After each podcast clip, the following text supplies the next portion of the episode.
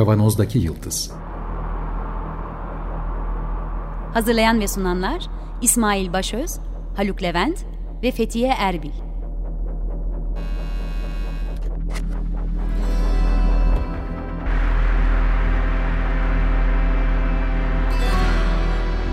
Bugünün penceresinden geleceğin ayak izleri.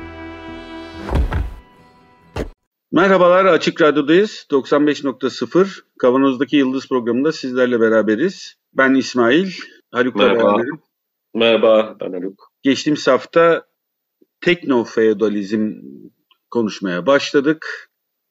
Teknoloji temelli geleceğin ayak izlerini süren e, bir program yaparken elbette bunun daha geniş kapsamlı boyutunun dünyada neler yarattığı, nelere yol açtığı ve kapitalizmin bittiğini savlayan bir kitapla Yunanistan'ın solcu yaramaz çocuğu, geçen hafta da söylemiştim. Gayet başarılı bir akademisyen olan aynı zamanda Yanis Varoufakis'in 28 Eylül'de piyasaya çıkardığı, henüz Türkçe'ye çevrilmedi bildiğimiz kadarıyla, Teknofeodalizm isimli kitabı üzerinden konuşmaya başladık. Vallahi henüz elimize de geçmediği için arkasından konuşuyor gibiyiz aslında. O kadar çok pörtaj verdi ve o kadar çok makaleleri ve yazıları da var ki aslında ama zaten biraz önce belirttiğim gibi geçen programda da belirttiğim gibi Haluk sen de e, biz de bu programlarda senin öncülüğünde bunun üzerine bayağı da fikir yürütmüş idik. En azından parça parça da olsa bahsetmiştik. Bütün dünyanın üretim ilişkileri sistemini, kapitalist üretim ilişkileri sisteminin dönüştüğünü en azından en hafif deyimle e, niteliksel olarak dönüştüğünü söyleyen bir yaklaşımı var ve birçok yerde de şu anda e, ekonomi dünyasında tartışıldığını kitabın en azından çokça gazetelere çıktığını biliyoruz. Vallahi kitabın ön sözünde e, şey diyor yani ben diyor bunları konuşmaya başladım arkadaşlarım ya git manyak mısın diyorlarmış yani. Böyle yazmıyor tabii de aşağı yukarı muhtemelen böyle kafamda öyle canlandı. Bunu bu, o zaman diyor bunu yazmak zorunda bu kitabı yazmak zorunda kaldım ki diyor arkadaşlarım beni rahatça eleştirsinler düşmanlarım da ne aldığının farkında varsınlar diye diyor. Evet, e, Varoufakis'in bu arada ekonomiyle ilgili en temel kitaplarından biri Türkçe'ye de çevrildi. Kızımla Ekonomi Sohbetleri diye e, çevrilmiş durumda Epsilon yayınlarından. Kapitalizmin Kısa Tarihi kitabı. E, hakikaten meraklı olanlar için okumasının da çok kolay olduğunu bildiğimiz bir e, kitabı da e, size hatırlatalım burada. Evet geçen programda e, bahsederken e, Dünya Merkez Bankaları tarafından basılan çok miktarda paraların 2008'lerden beri basılan çok miktarda paraların dünyaya yayıldığını ama bir huni gibi toplandığını söylemiştin Haluk ve bunu toplayanlar da enteresan bir şekilde internet temelli çalışan teknoloji firmaları e, daha çok olduğunu söylemiştik ve e, geçen programda yine sen dedin ki e, dedik ki bunlar bildiğimiz anlamda bir üretim gerçekleştirmedikleri halde çok büyük bir sermayeyi ellerinde tutuyorlar şu anda. Bu da kapitalizmin bildik işleyişine ters. Ben bir küçük hatırlatmayla girmek istiyorum. Yine Varoufakis'in söylediklerinden bir cümle. Diyor ki bundan yıllar önce Standard Oil bir kasabaya girdiği zaman petrol firması oradaki üç tane benzin istasyonunu da alıp kendi logosunu oraya koyup bütün o kasabada, bütün kentte bir sanki tekel e, görüntüsü verecek şekilde yerleşiyordu diyor. Ama bu şimdi farklı bir şey vardı. Çünkü onlar sadece standart şey petrol istasyonlarıydı. İnsanların kültürel duruşuna, diğer üretimlerine lahana mı üreteceksin, tekstil mi yapacaksın gibi bir şeyleri çok fazla karışabilen bir e, ekonomik organizasyon değildi. Kültürel olarak da çok fazla geleneklerine ya da yaşayış tarzlarına çok fazla müdahale olan bir halde değildi. Ama şimdi bu firmalar aynı zamanda her şey o kadar ele geçirdi ki diyor Varoufakis. Tüm bunları da yönlendirebilir durumda diyor bir yandan. Bunu da bir söyleyeyim. Seni direkt yönlendirmeyeceğim bu açıdan ama öbür açıdan yönlendirelim. Peki teknofeodalizm diye bahsettik. Teknofeodalizm, feodalizm kısmına gelebilecek miyiz bu programda? Nedir?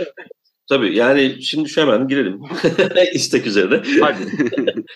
şimdi bu rant üzerinde durmuştuk böyle geçen programın son kısımlarında.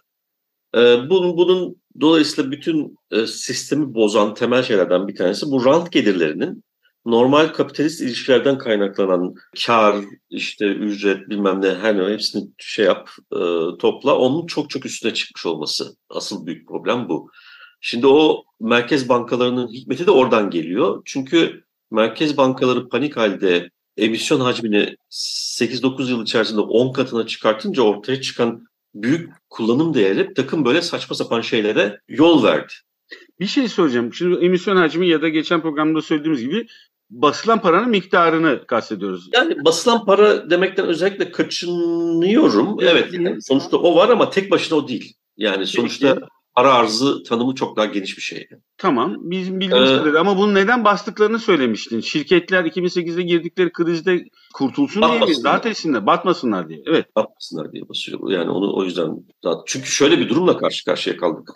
Hatırlayacaktır e, izleyicilerimiz. Bir anda 2008'de bu sahte gelir yani o subprime mortgage krizi diye geçiyordu ya ev fiyatları şişmesi birdenbire çökünce bu sefer ne oldu? İşte kredi ödeyemez duruma düştüler. Kredi, yani kredileri geri ödeyemez duruma düştüler. Çünkü ev fiyatları çok düştü ve aldıkları borçla sahip oldukları varlık arasında bir e, aşırı uyumsuzluk hali ortaya çıktı. Büyük miktarda, çok sayıda e, kredi kredi almış insanın.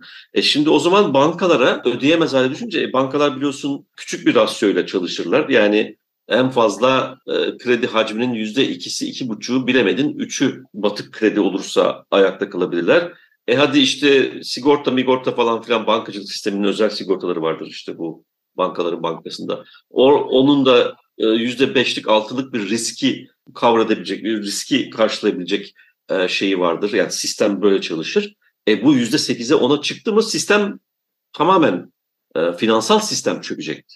Şimdi finansal sistem çökmesin diye bu sefer o kredilerin geri ödenebilmesini sağlayacak başta bankalar tabii sağlamlaştırılması gerekti. Hatta batan banka oldu biliyorsun o zamanlar. E, hem onları hem de işte bu kredi, kredi şeyin finansal dünya alt üst olduğu için kredi erişimi sınırlanmış şirketler bu sefer dökülmeye başlıyorlardı ki işte bu ancak ortalığa büyük miktarda para salarak bir tür karşılıksız likitte sağlamış oldular. Bu karşılıksız likitte sağlandığında da işte o banka şeyler bankalar batmadı, şirketler hayatını sürdürmeye başladı falan. Ama bu aynı zamanda şimdi bu kadar büyük bir para çıkınca ortaya şeyi hatırla 2008 öncesi niye bu kadar varlık fiyatlarında şişme olmuştu?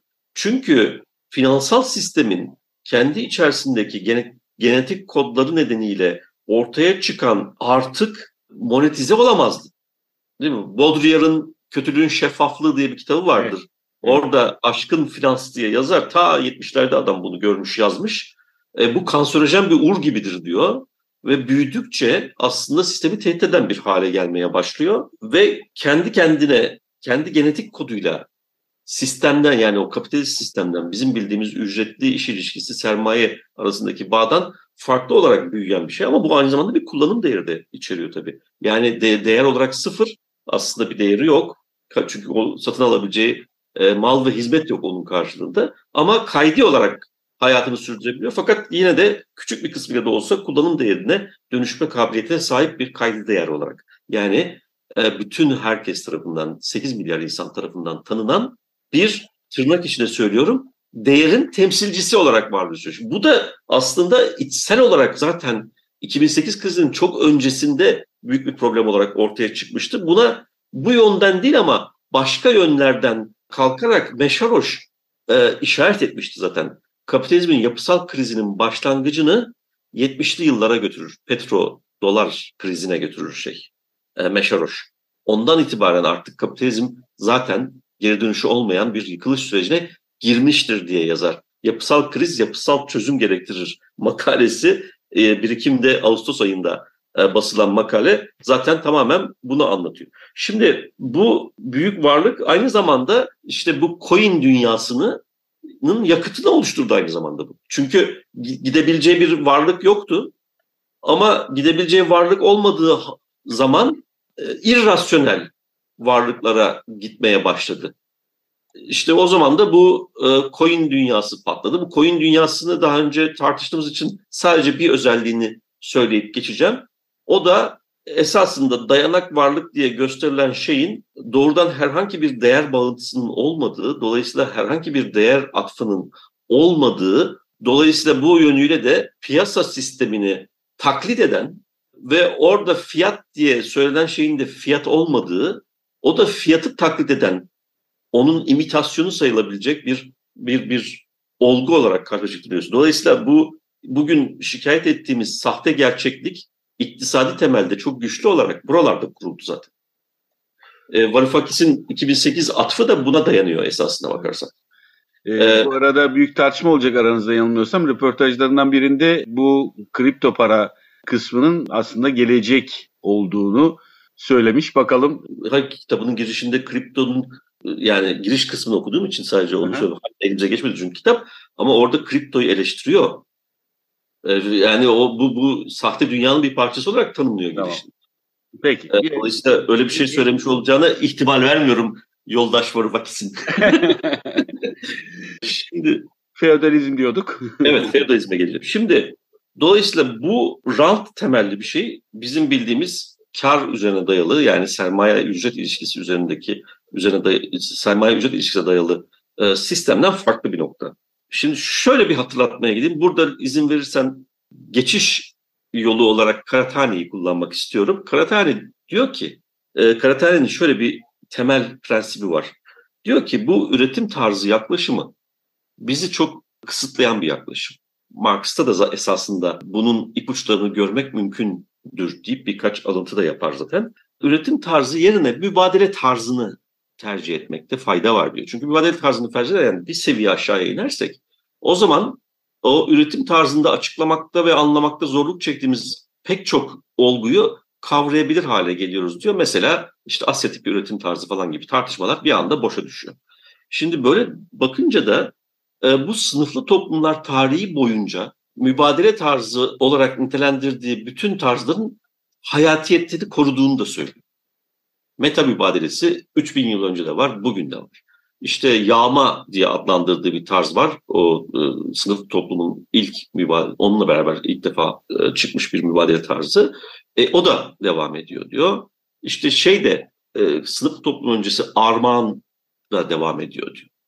Bu üretim tarzı dediğimiz şey de bunların bir tanesi baskın hale geliyor. Baskın hale geldiğinde o toplum işte kendi sivil dünya, sivil toplum dünyasını ve diğer kurumlarını oluşturuyor. İşte o zaman da ona biz üretim tarzı diyoruz. Bunun tabii kendi içerisinde bir takım şeyleri var. Şimdi bu süreklilik varsa, bu süreklilik varken zaten bu üret, e, mübadele tarzlarının veya o mübadele tarzlarının türevlerinin diyelim bir ön plana çıkması, toplumsal düzeni belirlemesi ihtimal dahilindedir. Üstelik de e, yine şeyden bakacak olursak Meşaroş'ta da çok açık olmamakla beraber bu sınıflı toplumu bir bütün olarak görme yaklaşım var. Yani o 3000 yıllık meseleyi görme ve meta mübadelesini sürekli varlığını koruyan bir şey olduğunu söylüyor. Zaten o yüzden de eğer diyor sınıflı toplumun dışına çıkmak istiyorsak bizim bu meta mübadelesine esas olan e, sermayeyi toplumsal hayatımızdan kazımamız gerekir. Başka türlü asla ve asla şey, Sovyetler Birliği de bunun en büyük örneğidir diyor. Yani iktidarı, politik iktidarı ele geçirmek, sınıflı toplumu sona erdirmek için yeterli bir şey değildir diyor. Dolayısıyla bütün bunlar mesela rant türü bir gelirin normal karlardan daha fazla olması, daha baskın bir konuma gelmesi, daha baskın, iktisadi olarak daha baskın konuma gelmesinin ötesinde toplumsal kontrol mekanizmasını ele geçirmesi. Değil mi? Gözetim kapitalizmini hatırlayalım. E, toplumsal kontrol mekanizmasını ele geçirmesi artık zaten bir büyük formasyon dönüşümünün üretim tarzını tekrar e, ele alacak, geri dönecek olursak üretim tarzında bir değişikliğin olduğuna dair bir işaret olarak alınmalıdır. Şimdi Varoufakis'in söylediği şey bu. Varoufakis'ten ayrıldığım bir başka nokta, tabii bu kitabı okumadan yapılmış, bir kez daha söylüyorum, okumadan yaptığım bir eleştiri. Ben bunun daha içsel bir nedeni olduğunu söylüyorum. Hep bu programda altını çizmeye çalıştığımız şey hep beraber. O da nedir? Teknolojinin üretim sürecinde yarattığı radikal köklü ve kalıcı dönüşüm. Asıl rant üreten mekanizma orada zaten. Yani internetin özelleştirilmesi bir semptom. Ama o internetin özelleştirilmesini getiren, o semptomu doğuran kök neden teknolojinin üretim sürecinde yarattığı dönüşüm. Yanı sıra yanı sıra iklim yıkımı. İşte Ee, kapitalizm Özür dilerim. Teknolojinin üretim sürecine yarattığı dönüşümden otomasyonu mu kastediyorsun? otomasyonun ötesinde daha geniş alıyorum ben onu. Yani otomasyon onun önemli parçalarından bir tanesi ama e, onun ötesinde iş yapma biçimini değiştiriyor. Yani bu bizim işte platform kapitalizm dediğimiz hikaye aslında iş yapma biçiminin değişmesi. İş yapma biçiminin değiştiğini gösteren şeylerden bir tanesi ücretli emeğin degrade edilmesi. Yani aşağılanması daha böyle geri çekilmesi. Onun yerine işte ücretli çalışanları esnaflaştıran ama bu esnaflaştırmayı da feodalizme özgü bir biçimde işte o platform kapitalizmin önemli özelliklerinden bir tanesi bu. E, Orada e, ücretli emeğin özgür hali yıpranmaya başlıyor. Yüzlerce yıllık mücadelelerle elde edilmiş sosyal haklardan tamamen sıyrılmaya başlıyor. Şimdi bunun tabii önemli bir şeyi, feodalizme buradan da bağla, bağlayacağım. Onu da not etmek gerekiyor. Kamusal alanı parçalanıyor, parçalanmıştı. Neoliberalizmin ikinci evresi olarak adlandırdığım yer temel kamu hizmetlerinin özelleştirilmesiyle birlikte kamusal alanın parçalandığını söylüyordum. Ee, ve üçüncü evresine geçtiğimizi de söylemiştim. O üçüncü evre kamusal insanın yani yurttaşın parçalanması hali. Şimdi feodalizme bakalım. Bu kamusal alan var mı feodalizmde? Yok. Kamusal insan diye bir şey var mı? Yok. Niye? Çünkü kapitalizm, şey, e, kapitalizmle köleci toplum arasında, köleci toplumun özgür yurttaşlarının kurduğu bir demokrasi e, yapısı var. Değil mi? Köleler işte üretimi gerçekleştiriyorlar. Tamamen e, üretimden özgürleşmiş yurttaşların e, bir sivil toplum var. İşte orada demokrasiydi, izonomiydi, pek çok farklı yönetim biçimleri e, fışkırıyor. Felsefe, bilim, sanatta büyük ilerlemeler oluyor. Çünkü o özgür vatandaşların serbest zamanları olduğu için e, öyle şeyler oluyor. Sonra bu köleci toplum yani Roma yıkıldıktan sonra Batı Avrupa'da büyük bir karanlık çağ var. Yani bu karanlık çağın derinliklerinde öyle bir noktaya geliyor ki e, artık taş bina yapabilecek bakın Roma İmparatorluğu'nun ulaştığı mimari şeyi düşünün. Taş bina yapabilecek usta kalmıyor. Yani imalat yapamaz duruma düşüyorlar. Büyük bir şey. Dolayısıyla bu taş bina falan yapılamadığı için işte e, kuzeyden barbarların, Vikinglerin, şunların bunların nehir yollarından Avrupa'nın içlerine sızdığını görüyoruz. Onun yarattığı büyük bir güvenlik endişesi var ve bu güvenlik endişesi içerisinde hayatta kalmak isteyen insanlar e, onları hayatta tutabilecek adacıklara yani şatolara sığınıyorlar. Gönüllü olarak serf oluyorlar. Evet. E, Bizim ağalar e, diye hani daha rahat Evet. bizim Evet iş yapmak ağalar. isteyenin platforma sığınması gibi. Evet. Tamam? Şimdi bu ilginç özelliklerden bir tanesi ve burada e, e, serf olduğun zaman sen kendi kamusal alanını tamamen terk ediyorsun ve orada artık tek bir otorite var. Bütün kararları alan yani orada eğer iyiliş edilmiş bir kamusal alandan bahsediyorsak yani karar sürecinin işleyişi açısından baktığımızda orada özgür vatandaşların kolektif çeşitli biçimlerde kolektif olarak aldığı bir karardan tartışma sonucu aldığı bir karardan bahsediyoruz. Tek bir kişinin aldığı bir karardan bahsediyoruz. Bu ne hatırlatıyor sana? E, Hayır biz öyle değiliz. Biz hepimiz istediğimiz gibi karar alıyoruz. Hayır, dünya, hayır e, Trump'ından tut bilmem neye kadar. Şimdi bütün dünyada bu kamusal alanın parçalanması, kamusal insanın yurttaşın parçalanması da zaten feodalizme doğru tırnak içinde. Yani metamorfe me, ne- eski feodalizme dönmüyoruz yani. Bunun da altını çizmek Evet, istedim. evet. Feodalizme benzer yeni bir düzene doğru dönmekte olduğumuzu e, söylüyorum. Sen bunun altını şeyde de çizmiştin. Sosyal medya konuşurken insanların kendi isteğiyle gene e, Zuboff'un gözetim toplumunu da konuştuğumuz sıralarda da altını vurmuştuk. Kendi isteğimizle teslim olmak, Evet. e, oraya kendi verilerimizi ya da geçen programda da söylediğin gibi ürünümüzü aslında bir yandan da veriyor olmak. E, bunun karşılığında işte bedava aplikasyonu kullanmak, sözüm ana sosyalleşiyor olmamız bir kendi isteğimizle teslim olmaya da getiriyor. Burada da yeni bir feodalist kültürden de bahsetmiştin o zaman. Tra- trajik benzerlikler var. Evet. Trajik evet. benzerlikler var. O Bu yüzden trajik söylüyorum. benzerliklerden bir tanesi de şu. Yani insanlar hayatta kalmak için çok aşırı korktukları için e, ve tehdit altında oldukları için e, şatolara ve lordlara sığınıyorlardı. E şimdi de bütün bu tek adam hikayelerinin öncesinde hep bir büyük terörist atak bilmem ne büyük bir korku var, savaş var, şu var. Yani bu kamusal alanı parçalayan önemli motiflerden bir tanesi bu güvenlik korkusu zaten. Evet. Bir, bir benzerlik de şu. Toprak anında yanılıyorsam düzeltirsin. Toprak sahibi olmayıp orada ürünü işleyip değil mi? Yani ürün işliyor ve ürünü ağıyla paylaşıyor vesaire ve hayatta da kalabiliyor. Yani biyolojik e, ihtiyacını gerçekleştirebiliyor, karşılayabiliyor. E, buna karşı toprak yine onun değil aslında orada. Yani orada o toprağın zaten. O toprağın bir uzantısı halinde zaten. Evet. Yani safin niteliği o zaten. Yani tanımı gereği. Şu Tabii bir de benzerlik görüyorum ben de onun için söyledim. Yani evet, ikinci bir ikinci bir özellik de orada kilisenin rolü. Yani bu çok az e, altı çizilen bir şey ama böyle eski yani 20. yüzyılın ilk yarısında yazılmış bazı çok önemli kitaplarda altı çizilir. Aslında ideolojik olarak bütün o alanı e, bütünleştiren, birleştiren ve aynı zamanda kendisi de bir iktisadi varlık olarak kurumsallaşan kilise. Olmaz öyle şey. Dini varlık nasıl iktisadi varlık olur? Olmaması ee, Yani hiç örneğini görmüyoruz tabii canım. Doğru, doğru. Yani holdingleşmiş cemaatler de yok, bilmem ne de yok. Şimdi bütün bunlar hep büyük benzerlikler adapte olmuş benzerlikler. Dolayısıyla aslında bizim sermaye diye gördüğümüz şey sermaye niteliğini, orada Varoufakis'in tespiti çok doğru, e, sermaye niteliğini yitirmiş, yitirmekte olan diyelim hadi iyi şey yapalım biraz e, şüpheli yaklaşalım, yitirmekte olan bir sermaye. Yani bizim bildiğimiz anlamdaki niteliklerinden e, arınmış bir sermaye olarak çıkıyordu. Şimdi tabii ben gazete pencerede de bir dizi evet. yazı yazmaya başladım. Antipolitik diye. Şimdi böyle bir kamusal alan yırtılması ve yurttaşın yani kamusal insan olarak yurttaşın ortadan kalkması gibi bir durum ortaya çıktığında siyaset de ortadan kalkıyor.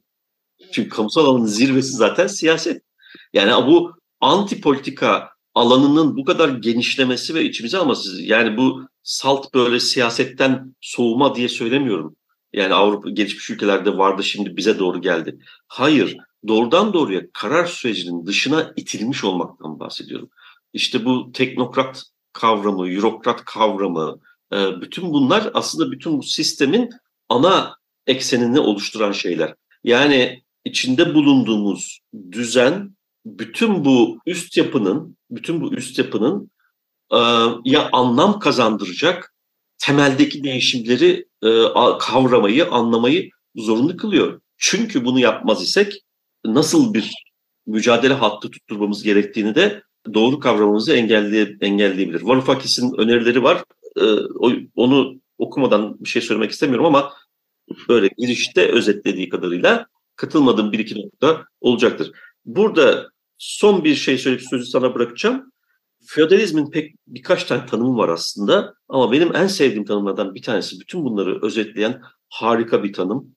O da İngilizcesiyle public power powers in private hands yani özel ellerdeki özel private anlamında e, söylüyorum özel ellerdeki kamu gücü, kamu iktidar. Yani kamu iktidarının kamusal bir alan dışında tanımlandığı tek bir avuç e, özel mülk edinme e, yeteneğine sahip grup tarafından icra edildiği, gerçekleştirildiği, domine edildiği bir düzenden bahsediyoruz. Şimdi bu düzene doğru koşar adım gitmekteyiz. Bunu çeviremezsek, bunu çeviremezsek e, bunların iklim yıkımı başta olmak üzere ölümcül problemlere olan yaklaşımları belli olduğu için buradan çıkacak şey e, toptan altıncı büyük yok oluşu getirecek bir e, düzen olacaktır diye düşünüyorum. Kara kara haberlerle ben ne söyleyeyim bu lafından sonra Haluk sözü bana bırak. Mücadele edeceğiz. Ömer abi öyle diyor ya. ben kötü şeyler söylüyorum ama mücadele de var diyor. Biz de mücadele edeceğiz. Ee, umarım e, önümüzdeki haftaya kadar kitabı edinmiş oluruz.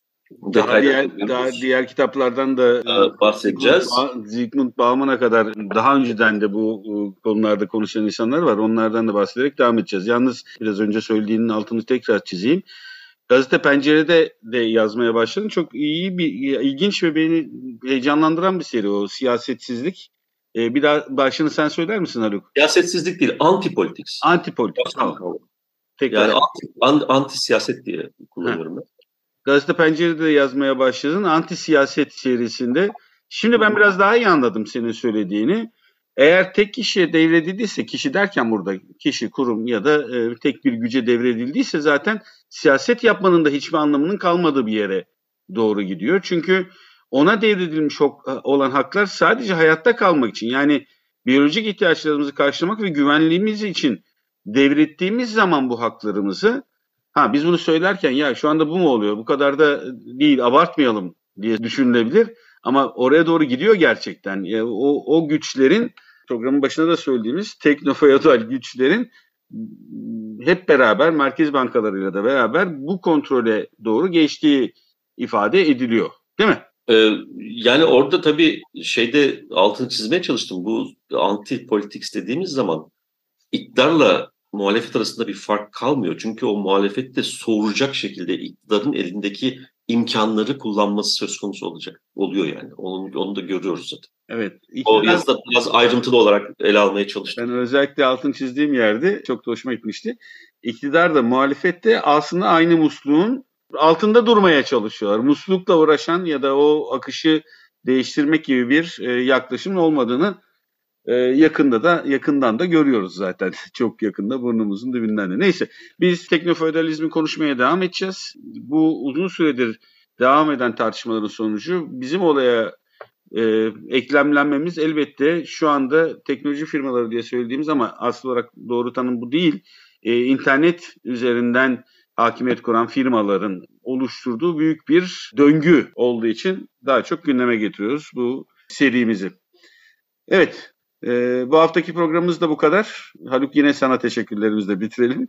Yani. E, Açık Radyo'da bu programın size ulaşmasını sağlayan bütün emekçi arkadaşlarımıza çok teşekkür ediyoruz. Program destekçimize çok teşekkür ediyoruz. Önümüzdeki hafta tekrar görüşmek üzere. Hoşçakalın. Hoşçakalın.